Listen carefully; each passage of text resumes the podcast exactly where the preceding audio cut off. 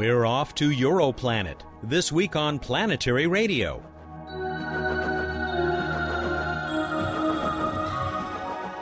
Hi, everyone. Welcome to Public Radio's travel show that takes you to the final frontier. I'm Matt Kaplan. Hundreds of presentations were made at last week's European Planetary Science Conference. One of them came from Doug Ellison, but what really kept Doug busy were his reports to the world from the Potsdam, Germany meeting site. We'll conduct our debriefing of Doug on today's show. Emily Lakdawalla is coming up with her report on the Messenger spacecraft's close call at Venus, and Bruce Betts puts the payload before the booster during today's What's Up review of the night sky. News? Yeah, we've got news from everywhere in the universe. Everywhere that is, except for this big hole in the cosmos. I am not kidding. Astronomers using the Very Large Array Radio Telescope have found a big hole, a gigantic void in the universe that is devoid of matter. It doesn't even contain dark matter, and it does not fit anywhere in current cosmological theory. I think we'll need to talk with these folks at the University of Minnesota. Endeavour is back safe and sound. The STS 118 mission ended with the August 21 touchdown of the space shuttle. NASA says the Dawn mission to the two biggest asteroids will launch no sooner than September 26. The Japanese lunar orbiter called Kaguya will lift off on September 12 if all goes well, reaching the moon just five days later. Speaking of Japanese missions, little Hayabusa's long tale of interplanetary survival just gets better and better. Engineers have announced that they've managed to get three of four ion engines working. The spacecraft continues its long journey home from asteroid Itokawa. Happy birthday to you. Happy birthday to you. Happy 30th birthdays, Voyagers 1 and 2. You're humanity's most distant emissaries, and many more. I'll be right back with Doug Ellison.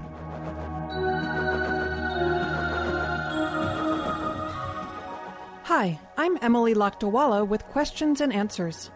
A listener asked The messenger flybys of Venus were very close. Did navigators have to consider the effects of the atmosphere on the spacecraft? Messenger is a mission that was launched in 2004 and is taking a seven year cruise to Mercury orbit. On the way, it has already completed one flyby of Earth and two of Venus. The second Venus flyby was very close to the planet, only 350 kilometers above the surface. Venus's atmosphere is well known to be the thickest of all the terrestrial planets. The visible cloud tops reach up to 60 kilometers or so above the ground, but of course the atmosphere doesn't end abruptly at that altitude. It gets thinner and thinner with height above the planet. Messenger's navigators had to perform computer modeling of their spacecraft's flybys to see whether Venus's atmosphere could disturb its path. They found out that so long as Messenger flew at higher than 200 kilometers altitude, there was no detectable effect, so the atmosphere wasn't a problem. However, the closeness of the flyby did cause a different problem for the navigators. Stay tuned to Planetary Radio to find out more.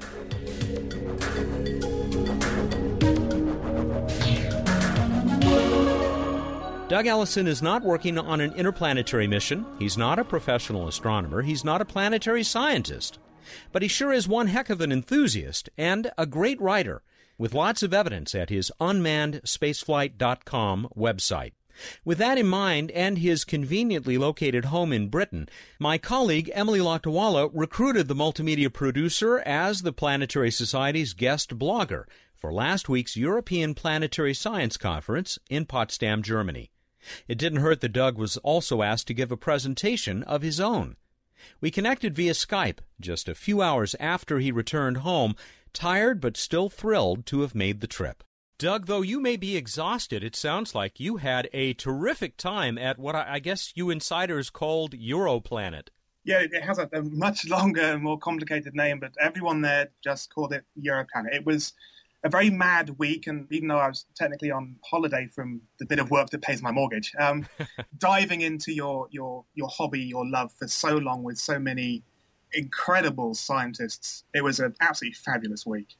And as usual with these kinds of conferences, far too many sessions for you to uh, cover, much less make it to. Yes, I mean, I, people who are regular readers of the blog will have read Emily's entries when she goes to various conferences uh, in in the states, and people probably don't understand just how hectic these things are.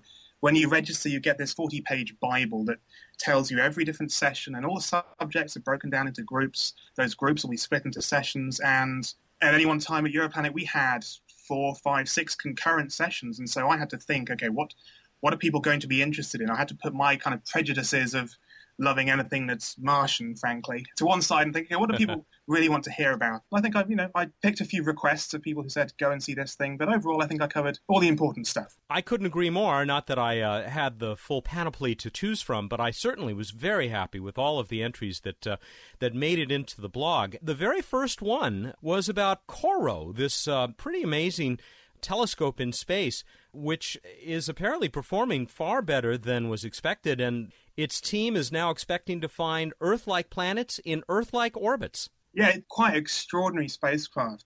The scientist uh, Malcolm Fridlund was was uh, very very pleased at how CoRoT has been performing. It's a it's a pretty small telescope. It's a 27 centimeter telescope. You know, a lot of amateur astronomers have telescopes bigger than that. And what it's doing is very, very accurately, incredibly accurately, down to kind of three thousandths of a unit of magnitude, measuring the brightness of thousands and thousands of stars constantly for 150 days. And they've had one kind of introductory session getting used to how the spacecraft performs for not quite that long. And now they're in the middle of their second session. They've been observing stars down to magnitude 11, magnitude 16, very, very dim stars and they have discovered more transit in that first opening kind of getting to know the spacecraft session than, than a lot of people thought they'd they'd discover in the entire mission of a couple of years. It's it's performing so much better than they hoped. Hmm. The sensitivity is much better than they expected, and and as I wrote, it's going to be you know they fully expect to be able to identify Earth-like planets around orbits around sun-like stars. So the potential for targets for follow-up observations. I mean, CoRoT can't tell us a great deal about these planets. It can just tell us that they are there.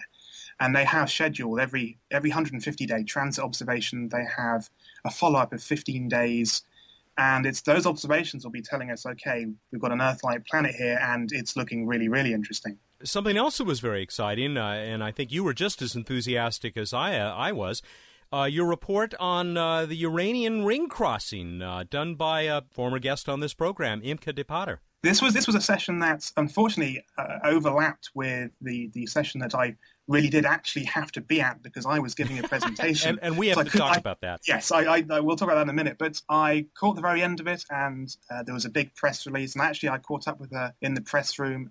This is extraordinary. Back in the Voyager days, they measured essentially how thick the rings are across the full width of the Uranian ring system. And they've measured the kind of density of the rings. With the ring plane crossing, they get a good chance to measure the rings all over again from ground based observatories and indeed Hubble as well. Now, the thing, the difficulty is because if you're looking at the in, inner edge of the rings, you're also looking through all the rings at the same time. So they have to peel apart the rings mathematically to get a graph that shows the depth of the rings against uh, how thick they are, and they've changed significantly in the last 20 years. There's the outermost ring has essentially vanished. The innermost ring has has come to something much much d- deeper than it was 20 years ago, and they're not at the point to say what they think is actually going on, but something really is going on. Perhaps you know something as, as crazy as as impacts causing massive changes to these rings. Mm and uh, of course we got this rare opportunity with this ring crossing that uh, Imke and others have talked about on this show. It's crazy, but they get three observations in 12 months or so. This May, this August, and I think they go again early next year. Then that's it for I think it's you know dozens, tens, I think it maybe even hundreds of years until we get to see mm. another ring crossing. Well, other than your own, which we'll get to, as I said, uh, what other presentations really stood out in your mind? I think two I really enjoyed for very different reasons. There was a lot of stuff about Smart One.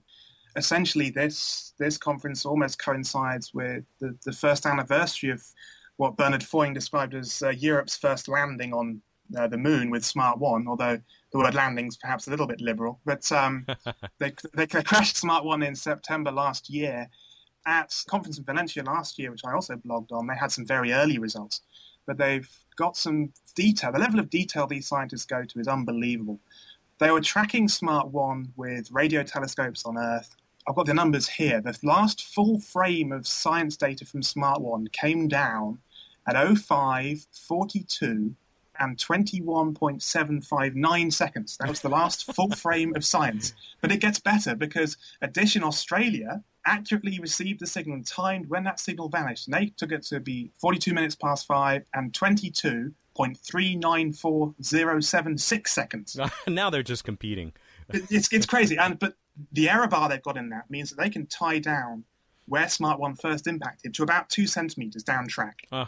And so this gives us, hopefully, you know, when we've got we've got so many spacecraft heading off to the moon in the next few years, that this fresh, shiny impact crater, which another paper talked about trying to estimate the size of, it's going to be a nice point reference. We know exactly where we made that crater, and it can tie in kind of the, the global network for the moon of where the imagery actually is geographically. That's Doug Ellison. We'll get more of his report on the European Planetary Science Conference after a break. This is Planetary Radio. I'm Sally Ride. After becoming the first American woman in space, I dedicated myself to supporting space exploration and the education and inspiration of our youth. That's why I formed Sally Ride Science, and that's why I support the Planetary Society. The Society works with space agencies around the world and gets people directly involved with real space missions. It takes a lot to create exciting projects like the first solar sail, informative publications like an award winning magazine, and many other outreach efforts like this radio show. Help make space exploration and inspiration happen. Here's how you can join us. You can learn more about the Planetary Society at our website, planetary.org slash radio, or by calling 1 800 9 Worlds. Planetary Radio listeners who aren't yet members can join and receive a Planetary Radio t shirt. Members receive the internationally acclaimed Planetary Report magazine. That's planetary.org slash radio. The Planetary Society, exploring new worlds. Welcome back to Planetary Radio. I'm Matt Kaplan. Doug Ellison was our man at the Europlanet conference in Potsdam, Germany last week. The multimedia producer and space enthusiast raced from session to session, filing regular reports on the Planetary Society blog. One that I wanted you to be able to say something about because you described this mission as hideously underpublicized is uh, Venus Express. Venus Express is, is extraordinary. Europe Europe undersells itself uh, in terms of, of space science. ESA has as many people within its member states, uh, very nearly a kind of similar population to that of the United States. Uh, we should be doing, and we should be telling people about what Europe's doing in terms of space science as much as America does. America does some amazing things, but Europe really is playing catch up and doing a good job of it. And Mars Express and Venus Express are both excellent examples of that. Venus Express has been doing observations of Venus for, for quite a long time now. One of the things they've been trying to do is get measurements of the surface of Venus with an infrared instrument. Now, people might remember the Magellan mission and a Pioneer orbiter before that, where they used radar to map the surface of Venus. But in some respects, a little bit like Titan, there are wavelength windows through the clouds to the surface. And what they've been able to do is very carefully model what the temperature of the surface should be like from the altitude data we have from Magellan, and then identify any mild deviations from that and if they find a big deviation, then the expectation is that might be something volcanic. And they've not found anything like that yet. Uh, they've been doing the studies to kind of subtract out the clouds, take into account the topography, and see if there is any you know dramatic temperature changes on the surface. They've not found anything yet. But using these spectral bands, they're actually being able to identify some of the mineralogy on the ground as well. The opportunities there over the next year or so, perhaps at Europlanet next year, and they'll be able to say, okay, guys, you know, we're getting some mineralogical maps of, of Venus. We're rapidly running out of time, and of course, I want to recommend to listeners that they visit Emily's blog, which for a good week there was also the Doug Ellison uh, blog at planetary.org, and we'll put a link up to that at planetary.org slash radio. But can you give us a couple of other thumbnails of other stories before we talk about well? Maybe life around the Viking spacecraft, or at least what it could look like, and explain the strange results that came back from those spacecraft 30 years ago. But what anything else stand out in your mind? It would be crazy of me not to say that I think the outreach session on Thursday morning in which I played a interesting role, I think is the word I'd use. Alice Wessen, who is in charge of uh, Cassini outreach at JPL, very kindly said she's chairing, co-chairing this session, and would I be, would I like to go and give a, a presentation? And the answer was Uh, let me think. Yes. and so uh, Alice and a colleague of hers from JPL, Kevin Hussey, they both went over to Potsdam, and the three of us actually, our talks uh, backed into one another on Thursday morning. We all followed one another. Uh, Alice was talking about various Cassini outreach techniques, and it was actually fascinating. I had no idea how much work they're doing. There's some fantastic stuff in schools, some astonishing results on what school kids are are learning and how actually they're using space science to improve their reading and writing, which was a great idea. Uh, Kevin talked about some absolutely brilliant 3D visualization in real time. A few months from now, we should actually be able to see on the web real time 3D simulations of where Cassini was, what it was pointing at, what it was doing. It's absolutely fantastic. I tried to kind of rattle the European space science cage by saying, hey guys, look, look what they're doing in America you can go online every day and look at pictures from the surface of Mars. You can go out and look at pictures from Cassini. You've got people from New Horizons saying, hey, which pictures should we take of Jupiter that are going to look mm. cool? And in Europe, we're sadly lacking in that regard. Well, and, and, and not my, just look at those pictures, but uh, a lot of uh, amateurs doing some wonderful things with them. Yeah, it's, it's it's extraordinary. There's one gentleman in particular, a guy called Michael Howard, who has plunged what must be hundreds upon hundreds of hours of work into a little piece of software called the Midnight Mars Browser and this will go and get the raw pictures. It will make color pictures. It'll make the anaglyphs. And then from pointing data, it can then reproject all these pictures into 3D space. So you can sit there and pan your way around. And then I helped him out with my kind of professional life in multimedia production and made a little 3D model of the rover. So you can sit there panning around home plate and tap your keyboard and see Spirit driving around the edge of, of home plate. It's it's fantastic. It's very nearly uh, the sort of stuff that the science team use themselves to figure out what they're going to do with the rovers. Doug, I don't know if we've saved the best for last, but it may be what has gotten the most press, and that is this interesting paper that was presented that said, okay, we got these weird results from Viking. How could these be consistent with life? Yeah, these two guys, uh, Joep Hout Cooper and Dirk Schulze-Makuch, they presented this paper. And in fact, Joep gave me a, a, copy of his science paper, A Possible Biogenic Origin for Hydrogen Peroxide on Mars, the Viking results reinterpreted. What these guys are saying is, you know, we've got some results from the biology experiments on both Viking landers that don't say, you know, wow, biology, bugs, we, we, we've got it nailed. But that we still struggle to fully answer chemically. We can't think of chemistry that answers all these results that we got. And so they've thought, what about, you know, we thought about peroxides in the soil producing some of these results. How about some sort of microbe that has a 60 40 mix of hydrogen peroxide and water as its bulk composition? Um, so that's hence my blog entry, Life's a Bleach. And um, if you mix these two together, the, the freezing point drops down to about minus 50 degrees Celsius. Um, I don't know what that is in Fahrenheit. You know, pretty cold, pretty Martian cold. Not only that, but below that temperature, peroxide will tend to super cool, super freeze. It'll go below freezing. Yeah, it doesn't it doesn't want to crystallize. This life, unfortunately, and perhaps this is almost too conveniently as well, because of the peroxide, if you treat it like like an, an, ill relative and give it chicken soup and wrap it up warm, as they did with with the Viking lander experiments, it will spontaneously decompose. Um, so you say, "Oh, a little microbe here. Have have some have, have some, some organic soup." yeah, have some soup, have you know, wrap it warm, and in both cases, you just it goes away. It decomposes instantaneously. It's you, you, if these things exist, you feel for them because because when we go, we we give them a really hard time.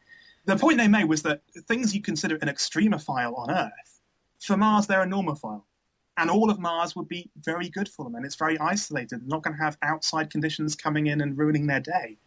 And but the only time that has happened is when we go there we drench them, we warm them up, and we and we, we kill them. That's their suggestion. Now they're not saying there are peroxide bugs on Mars, but the question that they're asking, and I think it's a valid one, is that perhaps the way we go about asking the question is there life on Mars is so Earth centric that actually they might they might not like Earth conditions. They might not like the sorts of things that we would do or we would expect bugs to like.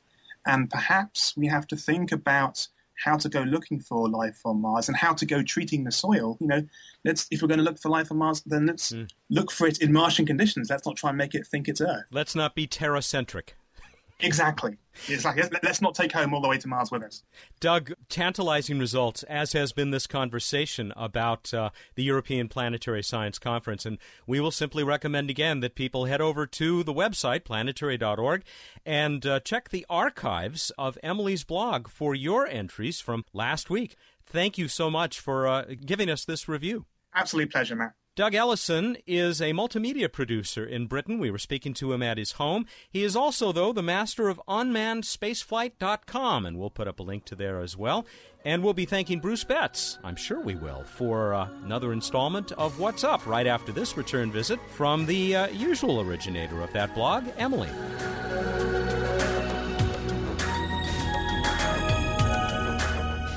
I'm Emily Lakdawalla back with Q&A.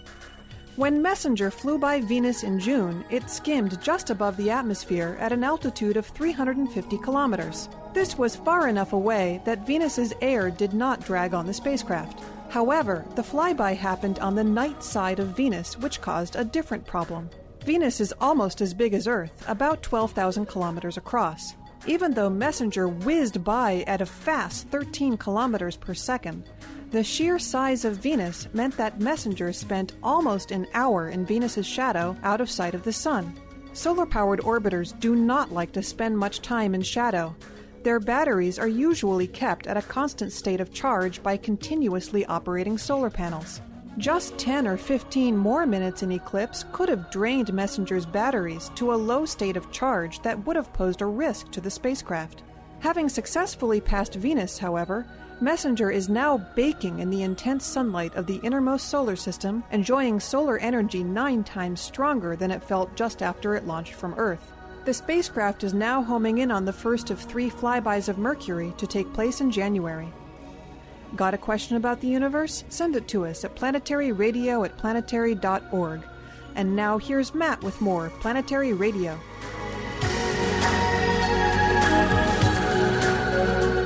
We're back in person with Bruce Betts, the Director of Projects for the Planetary Society, to uh, talk about the night sky and other sundry topics in this edition of What's Up. Hey, welcome back. Hey, hey. Total, total lunar eclipse.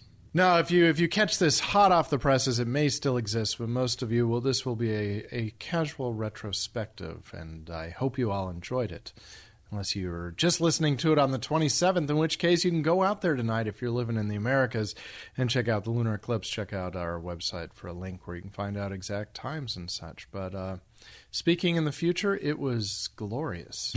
oh boy, I've never seen one like it since the last one. Hey, they do vary you know, it'd be a nice random space fight. But the color really varies in a lunar eclipse. The color? The color can vary from a reddish to and fairly bright to a deep, dark, dull gray. It depends on uh, where, which part of the Earth's shadow it goes through, and therefore how dark.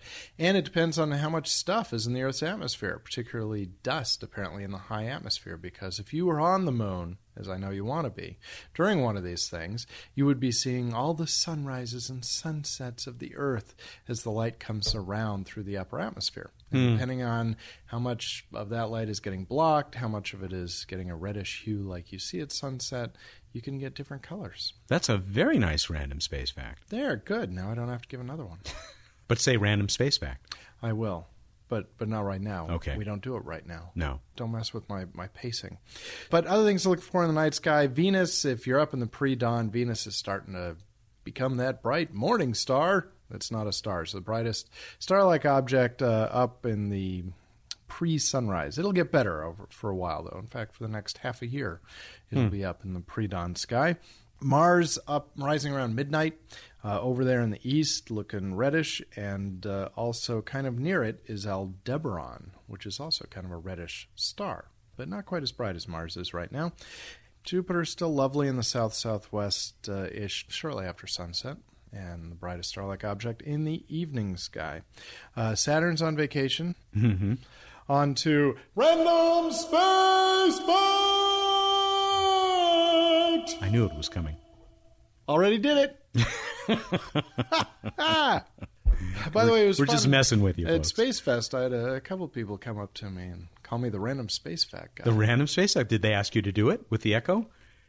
Because people think you just do it with your voice. So, hey, hey, let's not tell people what's behind the curtain. okay, I'm sorry. You're right. If anybody should know that, I should. So yeah. Well, that's that's great. I'm, Talked to a thrilled. couple, yeah, various people who, who listen to the show, and a couple particularly enthusiastic. One, Rick Sternbach, the artist, Good guy, out there, and then uh, and then Carl and his friends.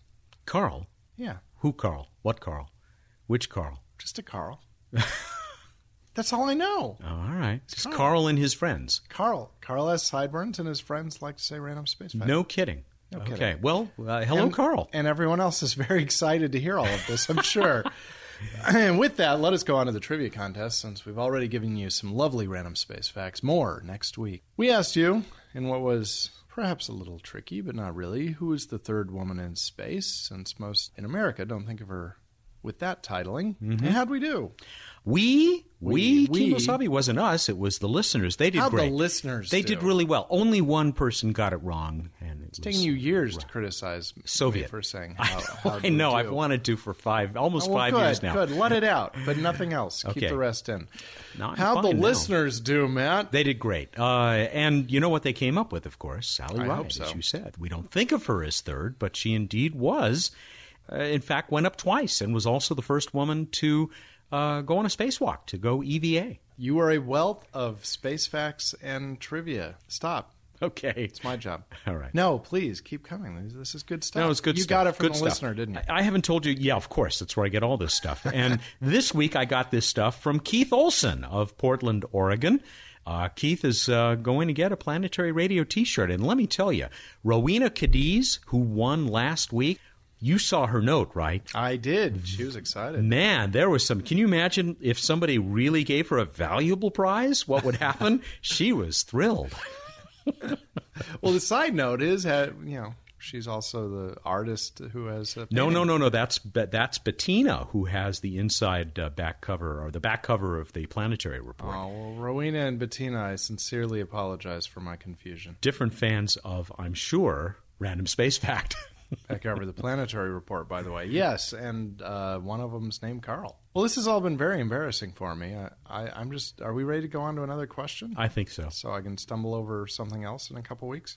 All right, I'm going to stumble over this actually. What do you call the darker central part of a planet's shadow? The darker. Oh, oh, oh, oh, oh, Oh, oh, oh. So that's the basic question. I'll, I'll say a little bit more, which is again, if you were on the moon during a total lunar eclipse, this is the part that when you would see all of the sun blocked out, it would be a total solar eclipse for you when you enter this part of the shadow as opposed to the other parts which are like a partial solar eclipse where the moon's or the earth in this case is only blocking part of the sun Excellent. How do Carl and Bettina and um, Rowena, enter? Rowena. All of you, go to planetary.org slash radio and find out how to enter. Just a little salt for those wounds. And uh, you want to get it to us by September 3rd, Monday, September 3rd at 2 p.m. Pacific time. Could you pass the lemon juice, please? All right, everybody, go out there, look up the night sky, and think about salty lemon juice. Thank you. Good night. Give us one more. Give us one more. Do it one more time. All right, go out there, look up in the night sky. No, no, no, not that. Random space fact. This is a setup. No, trust. You can trust me. We've been doing this for almost five years. Random Space Fact! See? That was beautiful. He's Bruce Betts, the Director of Projects for the Planetary Society. He joins us every week here for What's Up, and he always gets the echo. Planetary Radio is produced by the Planetary Society in Pasadena, California. Have a great week.